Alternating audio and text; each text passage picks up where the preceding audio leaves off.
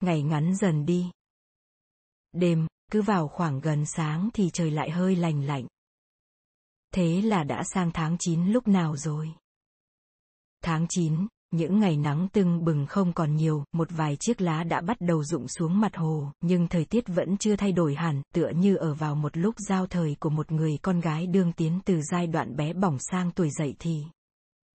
Người con gái dậy thì lúc vui, khi buồn, như nũng nịu, như hờn dỗi, thì trời tháng 9 cũng thế, đương nắng như cười bỗng chẳng nói chẳng năng xịu hẳn mặt lại, đương tưng bừng nhảy múa bỗng dầu dĩ và nặng chịu mối buồn lê thê. Thế rồi có nhiều khi mấy hạt mưa tím bỗng dưng chút xuống hắt hiu để cho người ta ngỡ là rét đã về, dục nhau sắm sửa mềm êm áo ấm. Thế nhưng mà lầm. Chưa rét. Rơi đấy mà. Đường nắng mà mưa. Rười, đường nóng mà rét. Rười, đường mưa mà nắng.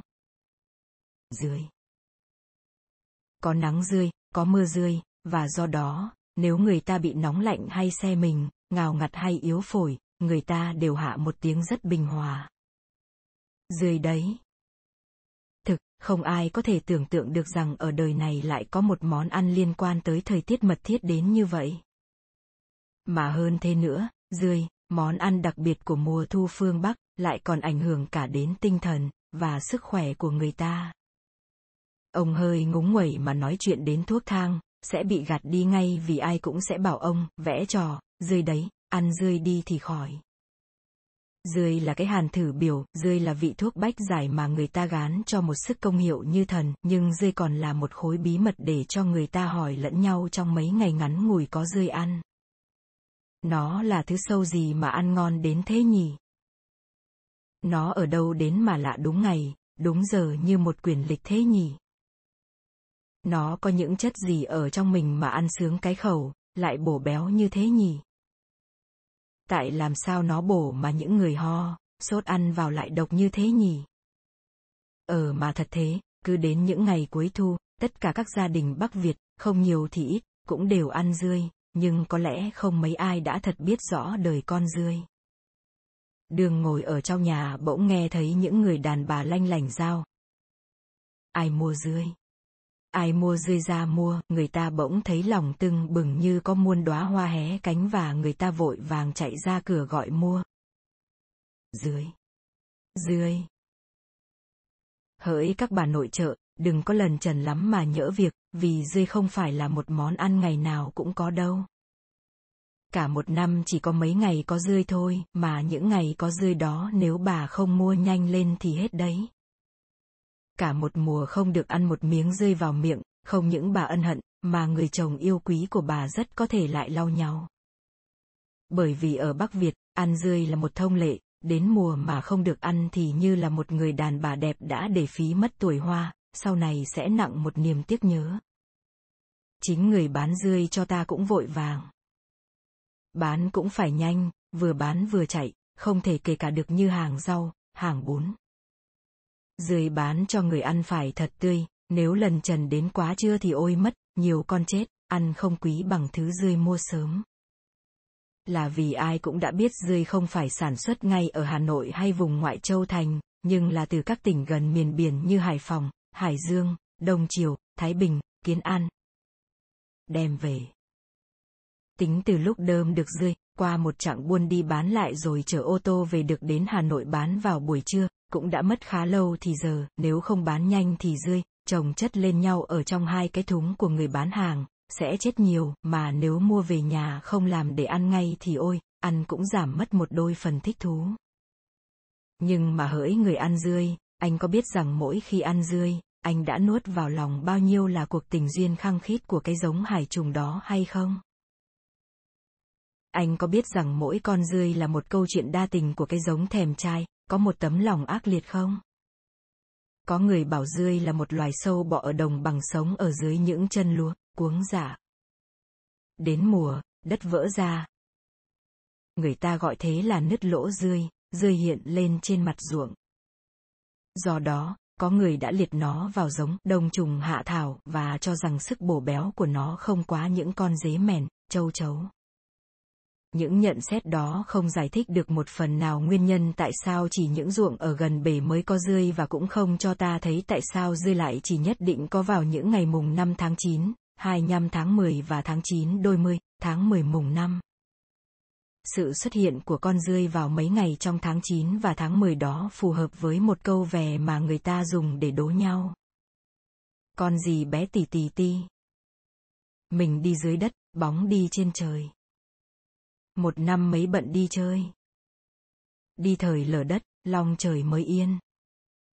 Thật ra, sự xuất hiện của con rươi quả là có chịu ảnh hưởng của thời tiết thật muốn nói cho đúng thì phải nói là chịu ảnh hưởng của tuần trăng. Nguyên dươi là một giống hải trùng, sinh sống bằng những con bọ vi ti dưới biển. Vào những dịp trăng thượng huyền, tháng riêng, tháng 2, nước biển rút xuống. Những con dươi đẻ trứng ở ruộng, trứng đó ở cách sâu dưới đất chừng 4, 50 phân. Vào tuần trăng hạ huyền, nước biển dâng cao, tràn vào các ruộng, trứng rơi nở ra con rồi nhô ở dưới đất lên và đứt ra từng đoạn như hầu hết các giống sâu bọ khác. Mỗi đoạn là một con rươi. Nhưng không phải tất cả các đoạn còn ở lại.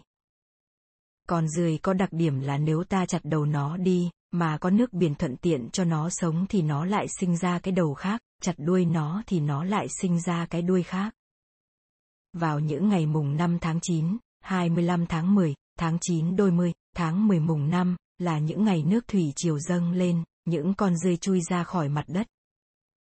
Người ta gọi là nứt lỗ rươi chính là để sống cuộc đời tình ái. Những cánh ruộng gần bể lúc đó đầy rươi. Còn cái bụng căng lên những trứng, thèm khát ái tình như giống vật đến ngày con nước, không thể ngồi yên một chỗ, phải nhởn nha đi dạo chơi trong ruộng. Và có khi quá chân đi cả ra sông, cũng như tiểu thư đi bát phố để kiếm kẻ dương cung bắn cho một phát tên.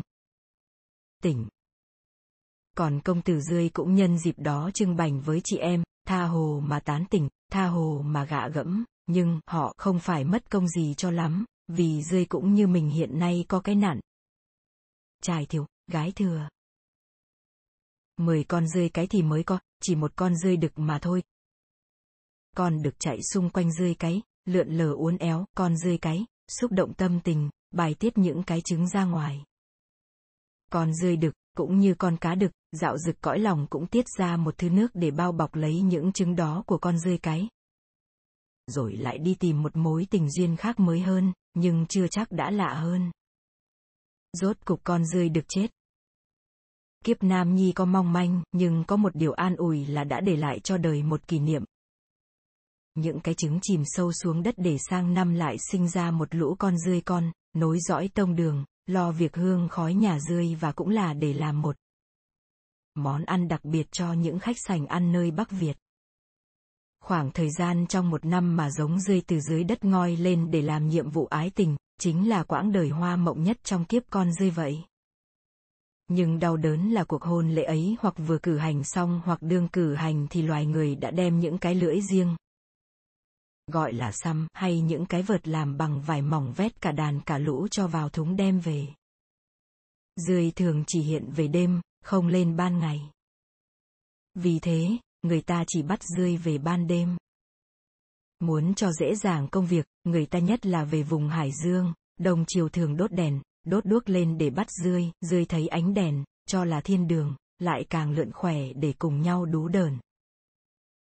Và kết quả là cả lũ cùng, chết vì tính. Trở về được đến Hà Nội, con dươi tính ra ít nhất cũng đã bị tù đầy trong năm, 6 tiếng đồng hồ. Nhiều con đã chết, nhưng cũng có nhiều con còn sống. Nhìn vào một thúng dươi, ta thấy chúng có nhiều màu khác nhau. Xanh nhờ nhờ, đỏ đùng đục, vàng mờ mờ, lại có khi xám bạc như màu bạc ô tất cả quằn quại trong một thứ nhớt quánh như hồ. Nhớt đó, người ta gọi là vần, và chính cái vẩn đó đã nuôi sống con rươi trên cạn. Bây giờ, nếu ta bắt một con rươi còn sống mà đem thả xuống nước, ta sẽ thấy nó uốn cả mình đi mà lượn rất nhanh. Một phần bơi nhanh được như thế cũng là vì hai hàng lông tơ ở chung quanh mình, nhưng lông ấy không phải chỉ có công dụng đó, hơn thế, lông ấy còn là những anten dẫn điện, những cái lông có tính cách rung động để cho con đực mồi chài con cái và để cho con cái tống tình con đực. Người ta đã thử lấy một chất khoa học làm dụng hàng lông tống tình đó đi thì con vật bị bỏ rơi ngay, không những đờ đẫn ra như chết, mà lại còn bị đồng bào phớt lạnh. Tháng 9, tháng 10, thường thường trời bắt đầu rét, đêm nằm gần về sáng, đã phải dùng đến chăn mền bông. Những buổi chiều tà, ngồi ở cạnh mâm cơm có ánh đèn hồng rủ xuống, vợ chồng cùng ăn cơm có món dươi, cùng nghĩ đến những cuộc tình ái của loài dươi, đưa mắt nhìn nhau cùng nghĩ rằng trong khi ăn bao nhiêu cuộc giao tình, mấy ai không thấy trái tim rung nhẹ nhẹ như dạo một bản hòa âm. Này, con rươi không phải chỉ đẹp về lý tưởng như thế mà thôi, xét theo khoa học, nó lại còn có tính cách bồi bổ sức khỏe cho người yêu ăn nữa đấy. Cách làm ra món cũng chẳng khó khăn gì lắm. Cần nhất là lúc làm lông, phải dùng nước nóng cho già, quấy đều, nhặt cho hết rác, rồi rửa đi rửa lại nhiều nước cho thật sạch, để ráo đi một lúc bà có thể làm nhiều món cho ông sơi, mà món nào cũng rất có thể ngon, nhưng thường thì có dươi, ta vẫn quen thưởng thức mấy món chính là chả dươi, dươi hấp, dươi xào, dươi nấu và dươi đúc với trứng. Riêng tôi, tôi thích ăn món dươi xào với niễng thái chỉ. Nếu không có niễng thì dùng măng tươi hay củ cải. Vỏ quýt thái nhỏ, ướp với nước mắm, hành tây đảo với mỡ thơm ngào thơm ngạt lên thì cho rươi vào xào chín rồi xúc ra, bỏ thêm mở vào chảo, đổ đồ độn xào lẫn với thịt dọi thái chỉ. Đã luộc qua cho tí muối vào nước luộc thịt, 10 phần chín đến 8 phần thì bỏ rươi vào, đảo lên cho thật đều.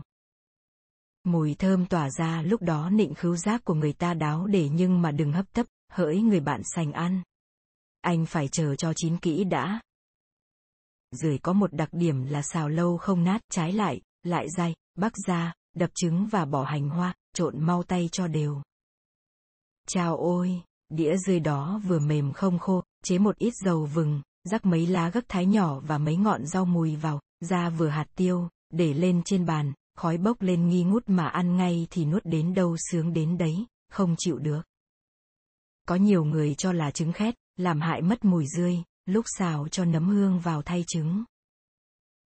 Lại cũng có nhà xào rươi ra nhiều nước, lúc ăn miếng rươi có ý nóng lâu hơn, nước chan lại ngọt, có ý thích thú hơn là ăn khô xâm sấp. Nhưng đã dùng rươi thì muốn ăn cách nào cũng thế, cần phải cho đủ cay mới được ớt làm nổi hẳn vị rươi lên một cách thần tiên, ăn một miếng, hút một ít nước cho gia vị thật vừa, ta nghe thấy dâng lên một phong vị rất lạ lùng. Béo, vừa đủ ngọt, không bùi hẳn như nhộng mà nhai lại hơi sừng sực và ta tưởng tượng như ta ăn những con ong non mới lấy ở khoái ra, thơm vừa vặn, không ngào ngạt nhưng ý nhị. Thêm vào đó, trần bì. Vỏ quýt thơm một mùi hăng hăng, lá gấc ngọt thoang thoảng, thìa là và rau mùi thơm cái mùi thơm của hoa cỏ đồng quê tất cả nâng đỡ nhau, hòa hợp với nhau để tạo nên một hương vị thật tiết tấu, tưởng chừng như một bản đàn tiệt diệu, chỉ thiếu một nét là hỏng cả. Phổ thông hơn cả là chả dươi. Dươi trộn với thịt băm, đập trứng, thìa là, thêm vài nhát vỏ quýt băm nhỏ, tất cả ướp với nắm ngon, trộn đều đổ vào chảo, rán nho nhỏ lửa thôi. Món này thơm chết mũi, láng giềng hàng xóm người thấy không chịu được. Lúc ăn, cho tí hạt tiêu, điểm mấy cái rau mùi, dùng lúc đương nóng hổi. Dươi hấp ăn thanh hơn một chút. Cũng thịt, hành củ, vỏ quýt, thìa là và nước mắm. Xin đừng quên răm sáu tai mộc nhĩ cho thơm mà giòn nhưng không dùng đến mỡ, chỉ trộn đều rồi hấp. Vì dươi là một món ăn hiếm có trong một năm lại được người ta yêu chuộng, nên nhiều nhà tìm cách giữ dươi để có thể gửi biếu xén bạn bè, quyến thuộc ở xa hay là giữ để ăn dần, thỉnh thoảng một chút, cho sướng ông thần khẩu. Có thể giữ dươi hai lối. Dươi rang hay là làm mắm dươi. Rươi rang mà muốn làm cho cẩn thận thì nên dùng nồi đất lót lá chuối rồi để rươi lên trên, rang đều tay một lát rồi lấy một cái nồi đất khác chụp lên, đốt rơm như kiểu nhà quê hầm cá, rươi lấy ra, giòn tan mà không khô, giữ được hàng tháng, muốn gửi đi biếu xén ai ở thật xa cũng được. Cái thứ rươi rang này, cho vào hộp đậy thật kín, gặp hôm nào gió hiu hiu, trời buồn buồn, lấy ra mà gói kiểu Sài Gòn, ăn với rau xà lách, thơm, mùi, tía tô, kinh giới, xương sông, chấm nước mắm dấm ớt, cũng hay đáo để. Nhưng mà thú hơn một bực là mắm rươi. Cứ đến mùa rơi, thường các bà nội chợ đảm đang vẫn đích thân làm một hai bình, đem ủ cho thật ngấu rồi cất đi thỉnh thoảng đem ra ăn với ruốc bông, rau cần, cải cúc, vỏ quýt, thơm, mùi, lạc giang giã nhỏ, hành hoa, gừng và rau xà lách. Ăn như thế mà lại ra thêm thịt luộc ba chỉ, không thể nói là ngon được, phải nói là ăn ăn cứ tỉnh cả người ra. Ăn như thế, không mất cái vị dươi ngọt ngọt lại phảng phất tanh tanh, mà có khi đang ăn sực nhớ rằng mình đang được dùng một của trái mùa, ta sướng rợn lên như được đặc hưởng ân tình với một người đẹp ở một nơi u tịch, không ai hay biết. Đã có bao nhiêu bận, ngồi nhấm nháp miếng trà rươi thật kỹ, nghĩ đến cái ngon đậm đà của miếng của đất nước, tôi đã nhớ ra rằng có bao nhiêu con người đất Việt như tôi, chẳng may lại không được ăn rươi kẻ ăn rươi, người chịu bão hay không biết ăn rươi. Tôi thấy tiếc cho họ, mà lại ngậm ngùi một chút. Không phải chỉ có y học phương Đông mới nhận thấy rằng dươi có tính chất ôn, ăn vào thêm sức khỏe, ngay khoa học mới, phân tách con dươi, cũng thấy rằng dươi bổ lắm mà cái phần bổ của nó nếu có kém thì chỉ kém lòng đỏ trứng, ngoài ra hơn hết các món ăn bổ khác. Thật thế, một món ăn có nhiều chất lân, chất cái và tới 11% chất đạm, không phải là lúc nào cũng tìm thấy dễ dàng đâu. Chính vì nó có một tính cách rất bổ như vậy, cho nên những người nào ngúng nguẩy, ho sốt, trẻ con cam xài đều không nên ăn, mà những người mới yếu dậy ăn cũng độc. Ngay những người bình thường không được khỏe lắm, ăn dươi cũng có thể không chịu, sinh đầy. Muốn chế hóa cái đầy đó, xả si đi. Essence de Citrono là một môn thuốc hiệu nghiệm. Vì thế càng nghĩ, ta lại càng thấy rằng làm món dươi, tự các cụ ta truyền lại, phải có vỏ quýt. Trong có chất dầu chanh thật là tài đặc biệt, vì không những vỏ quýt đã làm dậy mùi dươi lại có tánh cách chế hóa cái độc của dươi đi, ta có thể ăn nhiều một chút mà không hại đến con thịt, con vị. Nghĩ đến sự tài tình đó của người, ta không khỏi lạ cho cái khéo của trời. Ờ mà lạ thật, cứ có rươi là có quýt, rươi và quýt cùng tốt đôi, không có món rươi nào mà lại có thể làm không vỏ quýt. Nhưng tài tình hơn cả là cùng con rươi mà mà ăn khác món thì các gia vị cũng phải chế biến đi một đôi chút mới ngon. Chả rươi không phải dùng lá gấc và gừng, rươi hấp phải có mấy cái tai mộc nhĩ, rươi xào phải có thìa là mới xong, nhưng đến cái mắm rươi ăn với tôm he bông không có rau cần và rau cải cúc thì hỏng kiểu. Riêng tôi không thể nào quan niệm được một bữa mắm rươi da dáng, mà lại thiếu hai món rau quan yếu đó. Thiếu nó, thật y như một người đàn bà đẹp mà vô duyên. Tẻ lắm. Trái lại, ăn một bữa mắm rươi đủ vị, không những ngon miệng mà lại đẹp mắt nữa. Mắm rươi ở dưới bát, tôm he xé thật bông phủ lên trên, trông như một bát san hô, thế rồi đến lúc ăn, gắp đủ các thứ rau vào bát, giải mắm lên trên. Màu mắm vàng tươi nổi bật hẳn lên trên màu trắng trong của men bát, màu xanh mát của rau, màu vàng nhạt của gừng và màu xanh thẫm gần ngả đỏ của vỏ quýt, ai không biết ăn mắm mà trông thấy cũng phải thèm lên thèm xuống. Ăn mắm sống mãi mà chán thì đem trưng lên. Trưng mắm với trứng, ra một cùi dìa đường tây vào rồi khuấy lên như khuấy bột, mắm gần đặc thì cho vỏ quýt, lạc giang vào. Thứ mắm trưng này cũng ăn với rau sống, nhưng ra thêm một nhánh tỏi thơm thì lại càng nổi vị hơn. Thơm gọi là nước mũi. Người ốm phải ăn kiêng, lắm lúc thấy không chịu được, cũng cố đòi ăn một miếng. Nhưng mà coi chừng đấy nhé. Một, hai miếng mắm, ăn vào tưởng là chiều ông thần khẩu tí ti chẳng có gì quan hệ, ấy thế mà chưa biết chừng chỉ chiều hôm trước, sáng hôm sau là thấy kiến hiệu ngay. Nhất là đàn bà mới ở cữ thì lại càng nên thận trọng. 9 tháng ăn dươi, 10 tháng ăn nhộng, qua câu tục ngữ đó có phải các cụ muốn khuyên những người đàn bà ở cữ mà kiên chưa đủ 9 tháng thì đừng nên dùng món dươi chăng? Hay đó chỉ là câu tháng 9 ăn dươi, tháng 10 ăn nhộng mà dân gian truyền khẩu rồi hóa ra sai lạc. Dù sao, ta cũng thấy món dươi đi rất sâu vào văn nghệ Việt Nam. Nội trong các món ăn thuần túy của đất nước, tôi nghĩ rằng có lẽ món dươi được nhắc nhở đến nhiều nhất trong văn nghệ bình dân, không những dươi đã làm chủ để cho nhiều câu tục ngữ phương ngôn, mà lại còn là một thứ thách đố, một đầu đề khuyên răn, một phương pháp xem thiên văn của những người dân chất phác. Này, cứ ngồi ngẫm nghĩ thì có ăn món nào trên thế giới này lại được nhắc đến nhiều và được dân gian thi vị hóa đến như thế này không? Ấy thế mà dươi lại không phải là một món ăn đắt đỏ. Một lọ mắm rươi, nào có đáng bao lăm, nhưng có ai đã từng xa vắng cố đô lâu ngày, bặt tin nhạn cá, mà một buổi sáng bất thần có người gửi đến cho một lọ mắm rươi nho nhỏ gói và trong mảnh giấy bóng kính màu hồng thì mới có thể quan niệm hết cái đẹp của rươi và tất cả thi vị của đất nước tiềm tàng trong đó. Không cần phải thư từ gì kèm theo dài dòng. Chỉ một chữ nhỏ thôi và một lọ mắm, người nhận được quà có thể mùi lòng, chảy nước mắt vì có lẽ không có thứ quà gì nhắc nhở ta nhiều kỷ niệm đằm thắm và sâu xa đến thế. Nước ta là một nước sống bằng nghề nông, mà rươi là một sản phẩm của ruộng đất bao la Bắc Việt, cũng như là cốm. Nhưng mà ở xa nhà thấy cốm thì lòng chỉ buồn nhẹ nhẹ, thấy ruốc hay trà mạn sen thì lòng nặng nhớ nhưng mà vẫn vui tươi, sao cứ thấy rươi thì lại buồn dã rượi. Tôi nghĩ tại cốm, tại trà, tại ruốc. Là những quả phong lưu mà đẹp cao sang, nhưng rơi thì trái hẳn đẹp một cách quê mùa, bình dị, đẹp cái mảnh đất hiền hòa của xứ sở ta. Trong thấy cốm, ta nhớ đến những giải thóc nếp hoa vàng man mác, có những cô gái vừa hát vừa làm, trông thấy trà mạn sen, thấy ruốc, ta nhớ đến những người mẹ già thương con, những cô em gái thương anh, những người yêu thương người yêu, ngồi dã ruốc, sấy chè gửi cho nhau, nhưng đến món mắn rươi. Màu vàng tái của mắm rươi nhắc ta nhớ lại màu đất của đồng ruộng mịn mỡ, làm cho ta yêu mà như đau nhói ở tim, vì hình ảnh của những người làm ruộng chân lấm tay bùn ở dưới mưa dầu nắng lửa. Nhớ anh em khôn xiết, thương đồng bào bao nhiêu. Ăn một miếng mắm ở phương xa, bao nhiêu là kỷ niệm đất nước cũng đi theo luôn vào lòng mình, người khách tha hương thấy đồng bào tuy là cách mặt mà vẫn thương mình, vừa cảm động, vừa thương thân, sao cho khỏi vừa mừng, vừa tủi. Tôi còn nhớ những người ở tản mát dưới những phương trời xa lạ cả Âu lẫn Á, hồi trước chiến tranh vẫn gửi những lá thư về nhà nói với mẹ, với chị cho xin một lọ mắm rươi, và tôi thích nghĩ lan man về những nỗi lòng của họ khi hạ bút viết nên câu đó.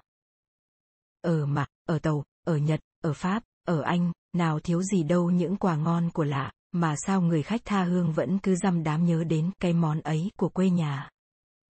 Thì ra dù quan sơn cách trở, giữa người dân lưu lạc và đất nước bao giờ cũng có những dây hữu ái nối hai thâm tình lại với nhau. Và khi nghĩ rằng mối dây liên lạc đó không phải là vàng mà cũng chẳng phải lá bạc, không là chủ nghĩa này, lý thuyết nọ mà cũng không phải là giải pháp ấy, phái đảng kia, nhưng chỉ là một con rươi, một chút rươi làm thành mắm, tôi thấy muôn hoa ở trong lòng hé cánh như những bàn tay búp bê vẫy gọi nhau và tôi muốn cúi đầu xuống cảm ơn cảm ơn bất cứ ai đã cho người mình có con rươi, biết ăn dươi, và làm được những món dươi ăn thích thú và thơm ngon đến thế.